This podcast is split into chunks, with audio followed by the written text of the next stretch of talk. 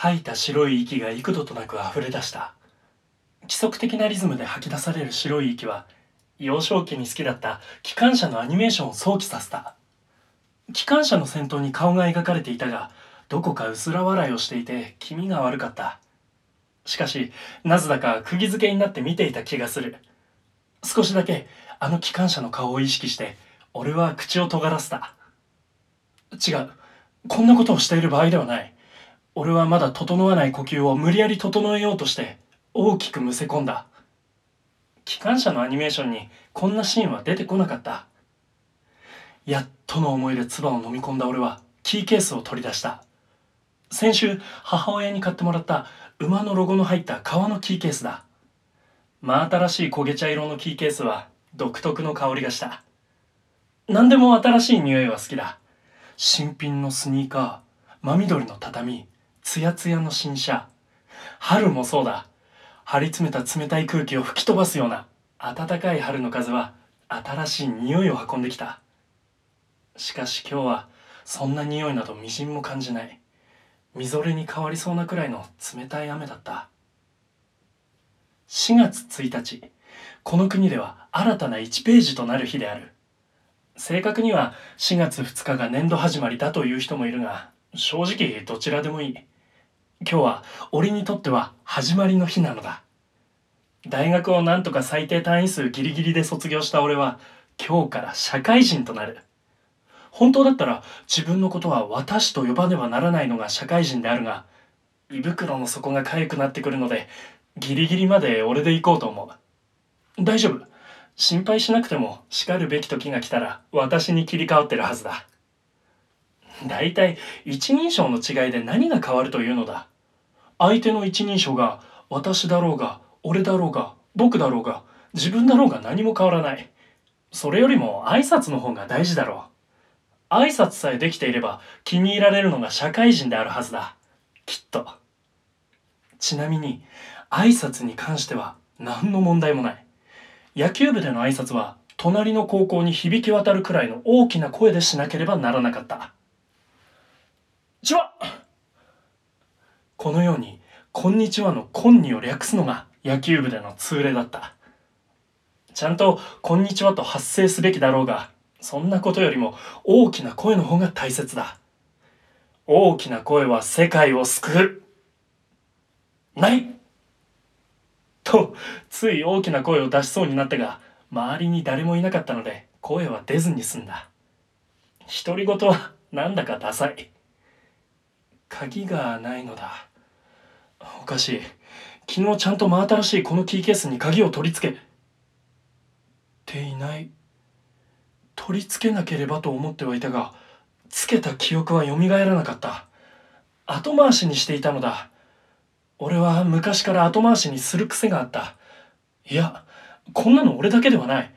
人類みんなそうだろう。後回しにせずにコツコツやれるやつがいたら出てきてほしい。出てきて俺にその方法を伝授してほしい。夏休みの宿題は甲子園の決勝が終わってからしか手をつけたことはないしなんなら9月1日に間に合わなかった記憶しかない。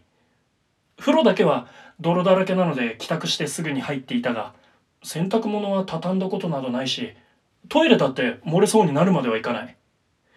エビフライは最後まで取っておくタイプだ。それで困ったことは一度もなかったがこの瞬間だけは後回しにしたことを悔いた。俺がもし前日の夜に翌朝の準備を整えていたらこんなことにはならなかったのにいや昨日の夜は入社式の後提出しなければならない課題に追われていたのだ。なんなら朝までかかった。だが社会人としての俺は学生とは一味違う。学生ならば課題が終わらなくても全力で謝れば許された。社会人は謝らない。終わらせるのが社会人だ。そうだろう。結局俺は鍵をキーケースにつけられなかったのは仕方のないことだという結論に至った。引きずらないのが俺のいいところだ。ふとスラックスの裾を見た。大丈夫だ。スーツの裾は引きずるような丈ではない。ズボンの裾は破けるのが清掃なほどダボついたズボンしか履いてこなかったので違和感のあるフィット感だから我ながら似合っているとも思う。俺は社会人なのだ。